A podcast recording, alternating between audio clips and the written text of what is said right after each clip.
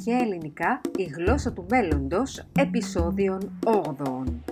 Τα πηγαδάκια, ο λαϊκός σχολιασμός στην αρχαία Ελλάδα και τα διαχρονικά χαρακτηριστικά γύρω από αυτήν την αγαπημένη ελληνική συνήθεια, γνωστή και ως κουτσομπολιό. Εδώ λοιπόν καθόμαστε και μιλάμε, συζητάμε για πράγματα που έχουν να κάνουν κυρίως με την ελληνική γλώσσα. η ελληνική γλώσσα, ξέρετε, είναι από ό,τι έχω πει όλες αυτές τις ημέρες που είμαστε μαζί, ε, είναι η βάση των ευρωπαϊκών γλωσσών και είναι κρίμα που την έχουμε κακοποιήσει σε τόσο πολύ μεγάλο βαθμό. Εγώ λοιπόν έχω βάλει ως στόχο αυτές τις ημέρες που θα είμαστε εδώ μαζί μας και για όσους από εσάς θέλετε να έρθετε και να είμαστε να κάνουμε παρέα τα μεσημέρια, τα απογεύματα για λίγη ώρα. Έχω βάλει σκοπό να σας πείσω ότι τα αρχαία ελληνικά είναι πάρα πολύ εύκολα για μας που είμαστε Έλληνες και μόνο πολύ ωραία πράγματα μπορούμε να αποκομίσουμε μαθαίνοντάς τα. Είναι πάρα πολύ εύκολα για μας γιατί τις μισές λέξεις τις γνωρίζουμε ήδη. Ε, είναι πολύ πιο εύκολο από το να μάθουμε μία ξένη γλώσσα, γιατί δεν πρέπει να μιμηθούμε κάποια προφορά και γιατί μπορούμε ε, με πάρα πολύ εύκολο τρόπο να ξεκινήσουμε να διαβάζουμε τα αρχαία κείμενα. Εγώ πάντα πιστεύω ότι αν θα ξεκινήσουμε από νωρίς, δηλαδή από τον υπηαγωγείο κιόλα ή από τις πρώτες τάξεις του δημοτικού, σίγουρα θα τα μάθουμε πολύ πιο εύκολα και όταν θα φτάσουμε στο γυμνάσιο να διαβάζουμε τον Όμηρο, από το πρωτότυπο κείμενο δεν θα μας φαίνεται τόσο πολύ δύσκολο όσο τώρα που πηγαίνουμε χωρίς να ξέρουμε τίποτα και δυσκολευόμαστε πάρα πολύ. Σήμερα λοιπόν, σαν ένα μέρος έτσι, αυτής της συζήτησης που κάνουμε, θα ήθελα λίγο να σας μεταφέρω στην αρχαία Ελλάδα για να δείτε, να σας αποδείξω το πόσο ίδιοι είμαστε σήμερα με τους αρχαίους Έλληνες. Σαν λαός έχουμε παραμείνει ίδιοι. Έχουμε τις ίδιες λέξεις, τις ίδιες εκφράσεις, χρησιμοποιούμε, έχουμε τις ίδιες ε, δυσιδαιμονίες, ε, μέχρι και τα κουτσομπολιά μας. Στην αρχαία Ελλάδα το κουτσομπολιό ήταν ευρέως διαδεδομένο. Η ε, μια, αυτή η λαϊκή κριτική που λέμε σήμερα, η δημόσια κριτική στα πρόσωπα. Θα μιλήσουμε λιγάκι λοιπόν, θα κάνουμε έτσι μια μικρή αναφορά στα κουτσομπολιά στην αρχαία Ελλάδα ε, το πώς δηλαδή οι άνθρωποι μεταξύ τους σχολιάζανε, τι παρατσούκλια βγάζανε και το πόσο πολύ αυτή η εποχή σχετίζεται με τη δική μας. Ο Στέφανος εδώ, και θα σας πω μετά και πόσο εύκολο είναι να αγαπήσεις κάποιο στα αρχαία ελληνικά. Ο Στέφανος μου λέει δεν μου αρέσει το ότι δεν διδάσκεται η προφορά των αρχαίων ελληνικών σύμφωνα με το ερασμιακό μοντέλο. Μα αυτή δεν ήταν η προφορά των αρχαίων ελληνικών. Και δεν ήταν η προφορά των αρχαίων ελληνικών, γιατί αν ήτανε, δεν θα την μαθαίναμε από τον Έρασμο, τον Ολλανδό μοναχό του 15ου αιώνα. Πώς είναι δυνατόν να ξέρει ο Ολλανδός μοναχός του 15ου αιώνα πώς προφέρονταν τα αρχαία ελληνικά; Και να μην τα γνωρίζουμε εμείς. Υπάρχουν πάρα πολλά συγγράμματα τα οποία δεν είναι ευρέως διαδεδομένα γιατί απλούστατα ο έρασμος εφήβρε μια πάρα πολύ εύκολη τεχνική για, να μπορεί, για να μπορούν οι Ευρωπαίοι να γράφουν πιο εύκολα τα αρχαία ελληνικά, γιατί τους ήταν πάρα πολύ δύσκολο να τα γράψουν και έκαναν πάρα πολλά λάθη, ε, ορθογραφικά λάθη κυρίως και λάθη στον πολιτονισμό. Οπότε ο Έρασμος αυτό που έκανε ήταν να ανοίξει τις διφθόγκους και να επιτρέψει εντός εισαγωγικών προκειμένου να γράφεται σωστά η γλώσσα, να επιτρέπεται να την απομνημονεύουν με αυτόν τον τρόπο. Έτσι, το, τους έλεγε αντί να σκέφτεστε και θα σκέφτεστε καί, αντί να λέτε να σκέφτεστε να θα σκέφτεστε νάι κτλ. κτλ. Με αυτόν τον τρόπο η γλώσσα αλλοιώθηκε. Ο γραπτός λόγος όμως παρέμεινε αναλύωτος και γράφουν πάρα πολύ σωστά γιατί προφέρουν όλα τα γράμματα. Καμία όμως ευρωπαϊκή γλώσσα δεν προφέρεται όπως γράφεται. Βεβαίως ούτε και τα αρχαία ελληνικά. Ε, υπάρχουν πάρα πολλές ε, διαμαρτυρίες γύρω από την ερασμιακή προφορά. Μία από αυτές που μας έχει ε, διασωθεί είναι ένα ογκοδέστατο έργο του Κωνσταντίνου Οικονόμου Εξοικονόμων που μιλάει για την ορθή προφορά των αρχαίων ελληνικών. Στο προτείνω να το πάρεις να το διαβάσεις και εκεί θα καταλάβεις πάρα πολλά πράγματα. Εγώ πάντα αυτό που πιστεύω και αυτό που λέω είναι ότι η αρχαία ελληνική προφορά μας έχει διασωθεί από την αδελφή γλώσσα των αρχαίων ελληνικών που είναι τα λατινικά. Έτσι λοιπόν εμείς μπορεί να λέμε, για να σκεφτώ λιγάκι, τη λέξη ένιγμα και να τη γράφουμε με αλφαγιώτα, στα λατινικά όμως γράφεται ενίγμα και είναι με ε, όπως και στα αγγλικά, έτσι, ενίγμα, τη λέμε και τη γράφουμε με ε, με ι. Ενώ στα ελληνικά τη γράφουμε αλφαγιώτα. Μπορεί να λέμε τη λέξη ατμόσφαιρα με αλφαγιώτα, αλλά στα λατινικά γράφεται με ε. Μπορεί να λέμε τη λέξη ίνος στα αρχαία ελληνικά, αλλά στα λατινικά λέμε βίνο, δεν λέμε όινο.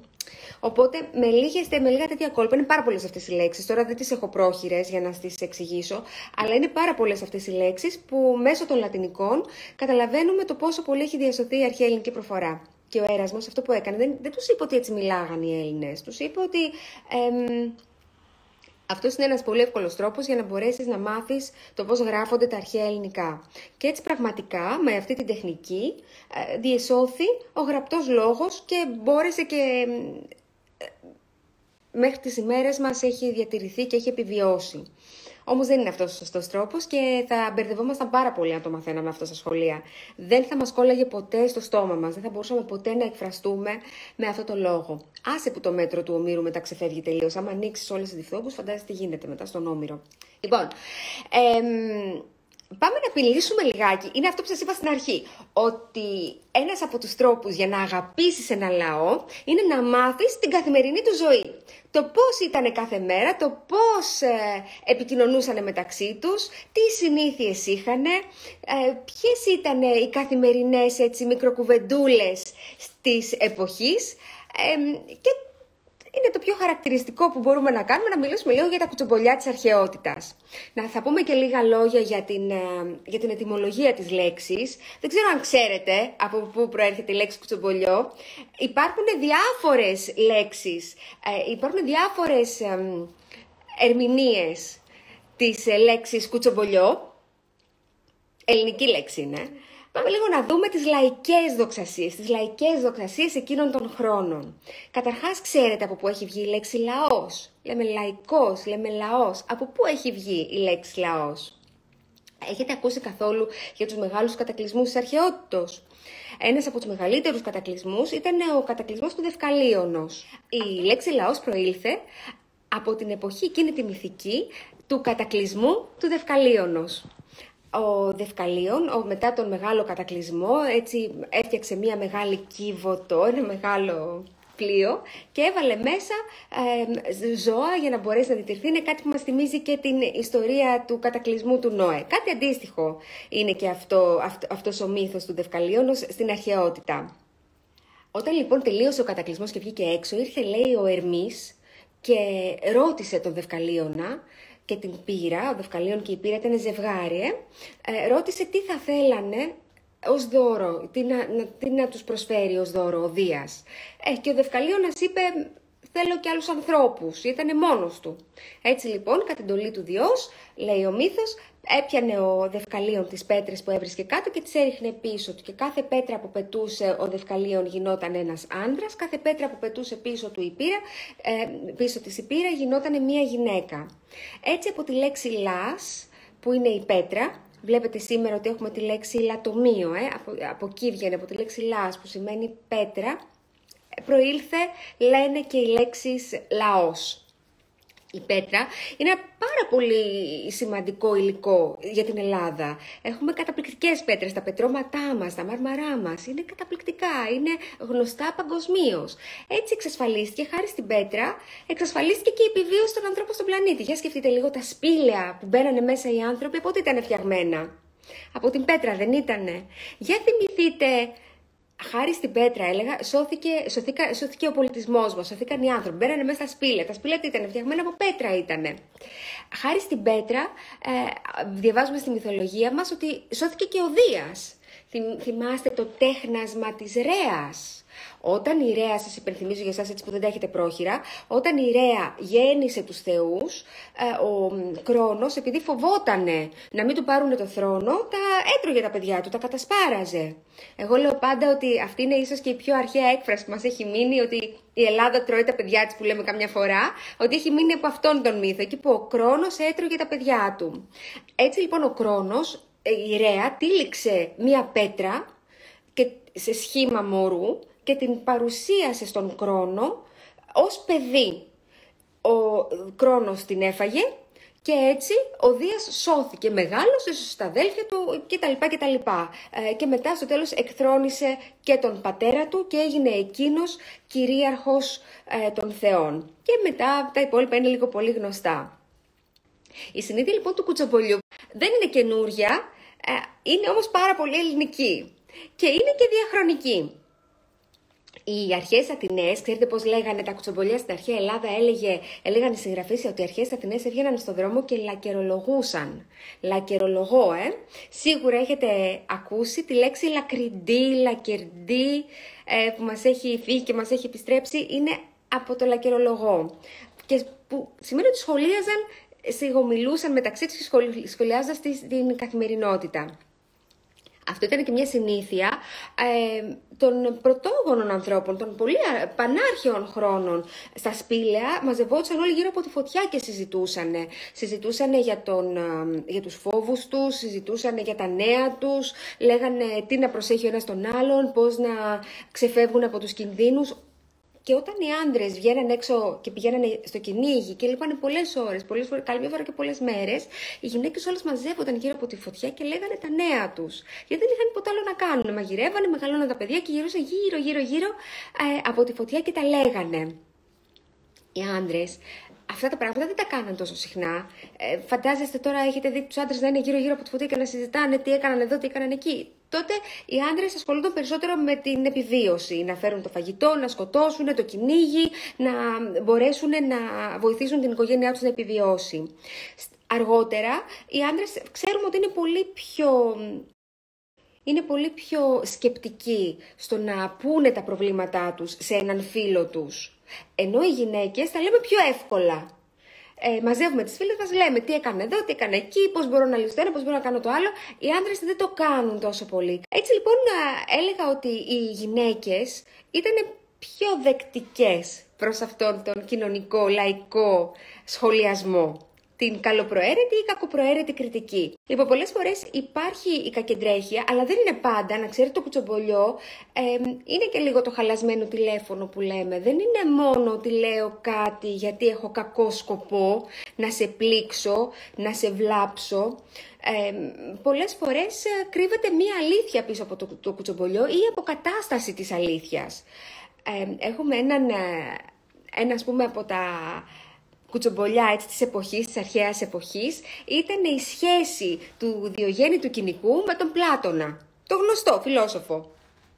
Ο Διογέννης ο Κοινικός ήταν, πάρα, ήταν πολύ κοινικός, όπως τα λέγαμε σήμερα. Και το κοινικός βγαίνει από τη λέξη σκύλος, ε; Από τη λέξη σκύλος, έτσι βγαίνει ο κοινικός.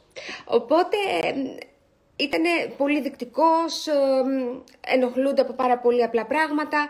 Έτσι λοιπόν ε, λέει, ε, μας έχουν μας έχουν διατηρήσει οι φιλόσοφοι μας, οι αρχαίοι φιλόσοφοι, ότι μία διαμάχη μεταξύ του Πλάτωνα και του Διογέννη. Σε κάθε ευκαιρία ο ένας προσπαθούσε να μιλήσει για τον άλλο. Ο Πλάτωνας μάλιστα έλεγε τον ε, Διογέννη, τον αποκαλούσε ε, Σοκράτης μενόμενος, ότι είναι σαν το Σοκράτη, ο οποίος ε, είναι συνεχώς θυμωμένος.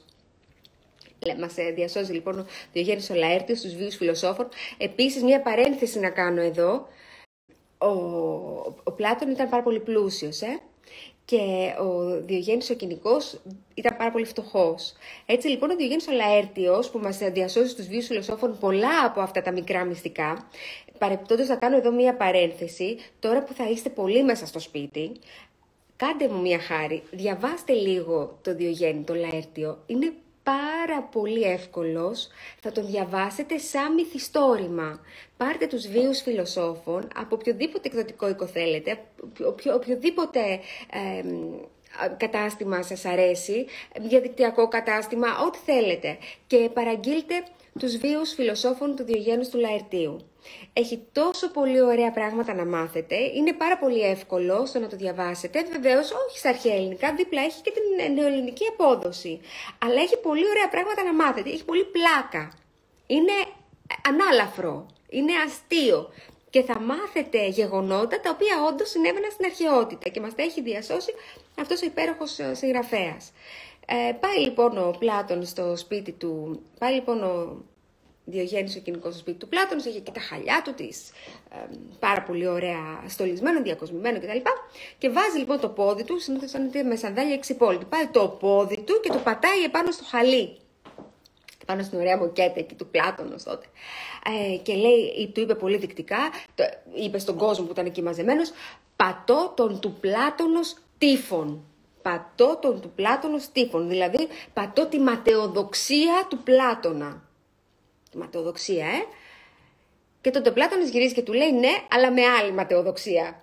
Δηλαδή, εσύ πατάς τη δική μου ματαιοδοξία γιατί έχω τα υλικά αγαθά, αλλά και εσύ επέρεσε ότι δεν τα έχεις ανάγκη. Οπότε η ματαιοδοξία του ενός μπαίνει μέσα στη ματαιοδοξία του άλλου. Δεν είναι καταπληκτικό. Το βρήκα πολύ εφάνταστο και γι' αυτό είπα να το μοιραστώ σήμερα μαζί σας. Έτσι με μικρούς πολύ, ε, πολύ χαρακτηριστικούς ε, διαλόγους που μας έχουν διασωθεί από τους βίους των φιλοσόφων, καταλαβαίνουμε το χαρακτήρα και την προσωπικότητα των προγόνων μας, των παππούδων μας, των προπαππούδων μας. Καταλαβαίνουμε και, και είμαι σίγουρη ότι αν διαβάσετε και δείτε τους βίους των φιλοσόφων και τη ζωή των ανθρώπων στην αρχαία Ελλάδα, ε, ο κάθε ένας θα σας μοιάζει με κάποιον δικό σας. Θα λέτε, να, και ο φίλος μου ο τάδε είναι έτσι και ο θείος μου ήταν έτσι και η μητέρα μου ήταν έτσι. Και το, ε, τα χαρακτηριστικά των ανθρώπων είναι τα ίδια. Και πολλές από τις φράσεις, πολλές από τις δυσιδαιμονίες, πολλές από τις παραδόσεις μας έχουν έρθει από τότε και τις μαθαίνουμε μέσα από αυτά τα κείμενα. Για να μάθει κάποιος αρχαία ελληνικά, δεν είναι ανάγκη να αρχίσει να, να παίρνει τη γραμματική και να αρχίσει να αποστηθεί στους αρχικούς χρόνους ενός ρήματος. Παίρνει αυτά τα πολύ ωραία βιβλία, διαβάζει τους βίους των φιλοσόφων, διαβάζει αυτά τα πολύ ωραία περιστατικά. Σίγουρα θα σας τραβήξει την περιέργεια να δείτε, αν δείτε τη φράση «πατώ την ματαιοδοξία του Πλάτωνα».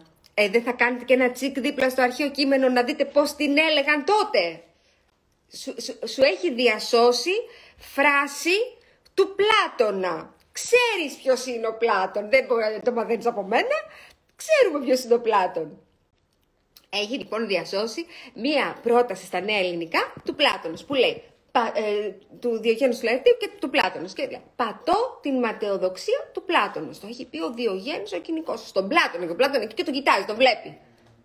Δεν θέλετε να δείτε πώς του το είπε στα αρχαία; Πατώ το, το, το, τον του Πλάτωνος τύφων. Εντάξει, το τύφων δεν ξέρετε. Αλλά τα υπόλοιπα είναι γνωστά. Μαθαίνοντας αυτό, βλέποντας αυτό, διαβάζοντας αυτό, καταλαβαίνετε ότι η ματαιοδοξία την έλεγαν έτσι τότε. Με κάτι τέτοια κολπάκια μπορείτε πάρα πολύ εύκολα να αρχίσετε να κάνετε μια μικρή εισαγωγή στα λογάκια σας στα αρχαία ελληνικά. Ένα άλλο από τα κουτσομπολιό που μας έχει διασωθεί από την αρχαιότητα ήταν το πώς αντέδρασε ο Αλκιβιάδης όταν η σύζυγός του του ζήτησε διαζύγιο ο Αλκιβιάδης, ο μεγάλος πολιτικός, ο μεγάλος στρατηγός, Πελοποννησιακός πόλεμος, ένδοξος, ήταν όλοι πάρα πολύ, ε, τον λατρεύανε, του, του μιλάγανε με πάρα πολύ ωραίο τρόπο, ε, τον σεβόντουσαν, του φερόταν πάρα πολύ ωραία, με πολύ σεβασμό, ήταν πολύ καλομαθημένος, ε, όλοι του φερόταν πάρα πολύ καλά. Η γυναίκα του λοιπόν, ε, κάποια στιγμή τον άντεξε και ήθελε να του, ζήσει, του ζήτησε διαζύγιο. Πήγε λοιπόν στα αρχαία αγορά, το φώναξε δημοσίως ότι εγώ δεν μπορώ άλλο, θα τον χωρίσω. Και την τράβηξε αυτό, την πήγε σπίτι και της απαγόρευσε για ένα διάστημα να ξαναμιλήσει για αυτό το θέμα. Γιατί δεν δέχτηκε ο ίδιος η γυναίκα του να του φέρει, να, του, να, να, να, τον, να τον γελιοποιήσει τόσο πολύ μπροστά στον κόσμο. Αυτό τι μας δείχνει, ότι φέρθηκε με άσχημο τρόπο ο Αλκιβιάδης στη γυναίκα του; Αυτό μας δείχνει ότι στην αρχαία Αθήνα οι Αθηνές είχαν το δικαίωμα να ζητήσουν διαζύγιο. Όλα αυτά που σας λέω δεν τα, δεν τα έχω βγάλει από το μυαλό μου, τα έχω ακούσει εδώ στις διαλέξεις που έχουν γίνει στην ελληνική αγωγή από τις υπέροχες φιλολόγους μας και αν ανατρέξετε λίγο στο κανάλι της ελληνικής αγωγής στο YouTube θα βρείτε πάρα πολύ ωραίες τέτοιες παρόμοιες διαλέξεις από τις οποίες μπορείτε και εσείς να αντλήσετε πολλά ωραία μικρά χαρακτηριστικά. Έτσι λοιπόν σας έλεγα ότι το σημαντικό μέσα από αυτό το μικρό κουτσομπολιό είναι ότι καταλαβαίνουμε ότι στην αρχαία Αθήνα το κράτος έδινε το δικαίωμα στις γυναίκες να διεκδικήσουν διαζύγιο. Αυτά είναι πράγματα τα οποία σίγουρα δεν τα μαθαίνουμε στο σχολείο και σίγουρα δεν τα, εάν δεν τα αναζητήσουμε δεν θα τα δούμε μπροστά μας. Αλλά αυτές είναι πολύ ωραίες πληροφορίες που μαθαίνουμε για τον πολιτισμό μας, για την ε, Ελλάδα μας, για τους νόμους και τις ε, δυνατότητες που είχαν οι άνθρωποι της εποχής που ήταν πάρα πάρα πολλές. Ένα άλλο κουτσομπολιό που μας έχει διασωθεί από την αρχαιότητα ήταν ότι οι Μικονιάτες ήταν οι πιο φορτικοί επισκέπτες. Οι πιο κουραστικοί. Μπαίνανε μέσα σε ένα σπίτι το πρωί και βγαίνανε την άλλη μέρα το πρωί. Ε, ήταν πάρα πολύ κουραστική. Δεν θέλω. Οπότε, όταν κάποιον θέλανε να τον χαρακτηρίσουν ως κουραστικό επισκέπτη, έλεγαν ότι είναι μάλλον Μικονιάτης, ότι είναι από τη Μύκονο. Λέμε τώρα έτσι τέτοια πραγματάκια που μας έχουν διασωθεί από τα κείμενα. Επίσης, ε, έχουμε τις μαρτυρίες για την πρώτη απεργία, ε, την πρώτη απεργία πείνας που έγινε μέσα σε ένα ναό εκβιάζοντας τότε εντό εισαγωγικών την, ε, τον χρησμό της πυθίας. Πήγανε οι τρεις θεοπρόποι για να πάρουν χρησμό, τους είχε στείλει τότε ο Θεμιστοκλής για να πάρουν, να πάρουν το χρησμό για την αμαχία της Αλαμίνος. Μπαίνουν μέσα, λέει δεν θα φύγουμε αν δεν μας δώσει θετικό χρησμό. Και λέει τότε η Αριστονίκη, η Πυθία, ε, ο Θείας Σαλαμή απολύεις δεσί τέκνα γυναικών. Ο Θείας Σαλαμή. Και βγαίνει ο Θεμιστοκλής από πίσω και λέει. Γιατί αναρωτήθηκαν μεταξύ τους τώρα. Λέει ο Θείας Σαλαμή απολύεις δεσί τέκνα γυναικών. Ε; Απολύεις, δηλαδή θα σκοτώσει, θα, θα, θα χάσουν οι γυναίκες τα παιδιά τους. Δηλαδή θα πεθάνουν παιδιά γυναικών. Ε, και βγαίνει ο Θεμιστοκλής τότε, εκεί βλέπεις και τον ωραίο το ρήτορα το πολιτικό και λέει «Α, εάν έλεγε ε, ο σχετλής Σαλαμής, δηλαδή ο καημένη, κακιά, πω, πω, ε, εσύ Σαλαμίνα που ε, έχεις πάρα πολύ κακή μοίρα, ο σχετλής Σαλαμής, τότε θα το σκεφτόμουν διαφορετικά. Αλλά είπε ο Θεία Σαλαμής. Για να πει η Θεία ο Θεία Σαλαμής, πάει να πει ότι η μοίρα μας είναι προστατευμένη από τους θεούς. Άρα πάμε για την αυμαχία της Σαλαμίνος και τα υπόλοιπα είναι γνωστά. Μπορείτε να δείτε όλη αυτή την ιστορία στα αρχαία ελληνικά, εάν μπείτε στο κανάλι της Ελληνικής Αγωγής στο YouTube και να ζητήσετε έτσι τα πρώτα πρώτα βίντεο πάνω-πάνω. Είναι το δρόμενο που κάνανε τα παιδιά μας για την αυμαχία της Αλαμίνος στα αρχαία ελληνικά. Εάν μπείτε θα δείτε τα παιδιά το πόσο με πόσο πολύ αγάπη ε, δημιουργήσαμε αυτά τα δύο δρόμενα. Για τις, το ένα για τις θερμοπύλες, για να τιμήσουμε τα 2.500 χρόνια από την επέτειο της ε, μάχης των Θερμοπυλών και το άλλο για την αυμαχία της Αλαμίνος επίσης για να τιμήσουμε τα 2.500 χρόνια από την αυμαχία της Αλαμίνος. Και τα δύο αυτά δρόμενα είναι στα αρχαία ελληνικά και είναι μετα, μεταφρασμένα από κάτω. Υπάρχουν οι υπότιτλοι στα νέα ελληνικά, υπάρχει αποδοσή τους στα νέα ελληνικά, αλλά και η μετάφραση στα αγγλικά. Ένα άλλο, με συγχωρείτε, ένα άλλο που ε, μπορεί να μην ξέρετε, μπορεί να μην ξέρετε. Οι αρχαίες Αθηνές έβαφαν τα μαλλιά τους ξανθά. Τους άρεσε. Να δεν τα βάφουμε μόνο εμείς, πιο ανοιχτά οι γυναίκες και πολλές, ε, ε, ξέρουμε πολλές κυρίες που βάφουν τα μαλλιά τους ξανθά μεγαλώνοντας. Γιατί, γιατί λέει φωτίζουν τα ξανθά μαλλιά, γιατί μας κάνουν να δείχνουμε νεότερες. Έτσι, όπως ανοίγεις τα μαλλιά, σε κάνει να φαίνεσαι νεότερη και πιο λαμπερή και πιο όμορφη. Γιατί τα νέα κορίτσια και αυτά είναι πιο ανοιχτά τα χρώματά τους και μεγαλώνοντας εμείς γυναίκες κουραίνουμε. Οπότε Ποια άλλη πολύ σημαντική γυναίκα της αρχαιότητας είχε ξανθά μαλλιά, ξέρετε; Έχουμε μαρτυρίες ότι τα μαλλιά της θεάς Αθηνάς ήταν ξανθά, τα έχουμε από επίθετα, ότι, αρχαία, ότι η θεά Αθηνά ήταν ξανθή. Και έτσι οι γυναίκες που θέλανε να μοιάσουν, ένας από τους λόγους που θέλανε να βάφουν τα μαλλιά τους ξανθά, ήταν για να μοιάσουν και στη θεά Αθηνά. Η αλήθεια είναι ότι οι αρχαίοι Έλληνες την είχαν προσωποποιήσει τη φήμη οι ποιητέ την είχαν ανάγει σε θεότητα. Η φήμη παρουσιάζεται ως αγγελιοφόρος του Διός, που ορμά ανάμεσα στα πλήθη των στρατιωτών και σπέρνει ειδήσεις οι οποίες εξαπλώνονται από στόμα σε στόμα.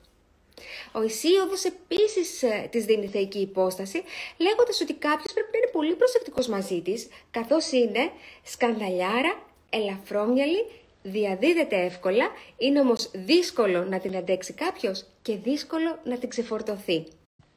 Για να πούμε δύο λογάκια για, τις, ε, για την ετυμολογία της λέξης κουτσομπολιό. Υπάρχουν διάφορες ε, ερμηνείες για τη λέξη αυτή. Ε, μία από αυτές έρχεται από τη λέξη κουτσό και μπολιάζω. Μία από αυτές τις ερμηνείες είναι του κουτσομπολιού είναι από τις δύο, από, σύνθετη λέξη από τις δύο λέξεις κουτσό και μπολιάζω. Κουτσό με την έννοια του παραποιημένου και του ανακριβούς, όχι αυτό που λέμε να πω, αυτό που είναι παραποιημένο, που είναι ανακριβές και το μπολιάζω από το εμβάλλο εμβολιασμός, ότι είναι δηλαδή βάζεις ε, δύο μαζί τις λέξεις αυτές κουτσομπολιασμά, ας πούμε, και βγαίνει η λέξη κουτσομπολιό. Και με αυτόν τον τρόπο δημιουργείς μια άσχετη ιστορία.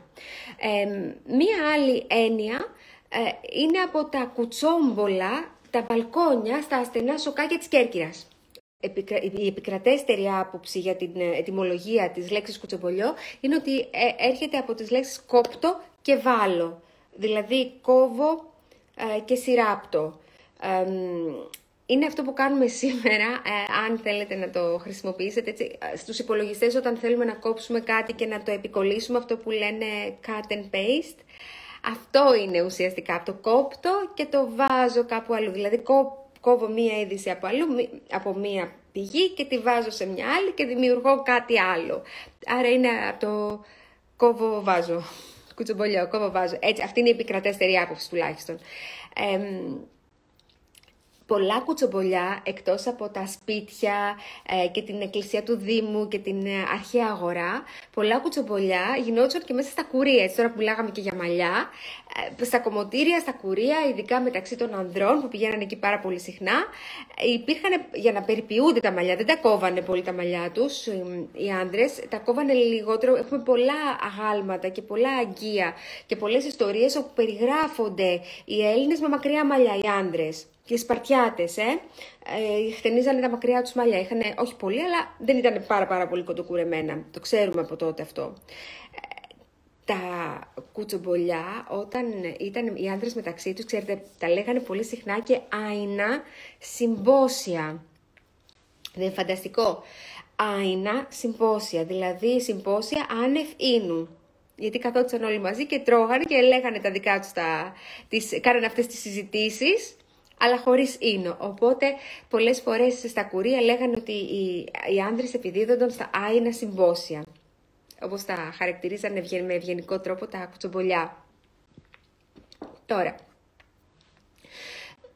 πολλά κουτσομπολιά γινόντουσαν βεβαίως και στην αγορά και υπήρχαν και πάρα πολύ έντονες πολιτικές συζητήσεις, διαπληκτισμοί, δεν ξέρω αν αυτό σας θυμίζει κάτι με τη σημερινή εποχή. Συνέχεια εμείς οι Έλληνες τσακωνόμαστε για την πολιτική. Δηλαδή αυτό είναι κάτι το οποίο δεν το έχουμε χάσει. Ένας πολύ αγαπημένος χώρος όμως για την επίδοση αυτών των κουτσομπολιών ήταν, όπως σας είπα, τα κουρία. Οι κουρεί ήταν και πάρα πολύ ομιλητικοί δεν είναι μόνο σημερινό το φαινόμενο που πάει κάποιος στο κομμωτήριο ή πολλές φορές πάμε εμείς γυναίκες στα κομμωτήρια και ξεκινάμε την κουβέντα γρήγορα γρήγορα και οι κοπέλες μας στενίζουν, οι άντρες μας πιάνουν την κουβέντα και μας μιλάνε. Αυτό είναι κάτι που το έχουμε από τα αρχαία χρόνια. Καθόντουσαν και μιλάγανε συνέχεια για διάφορα πράγματα.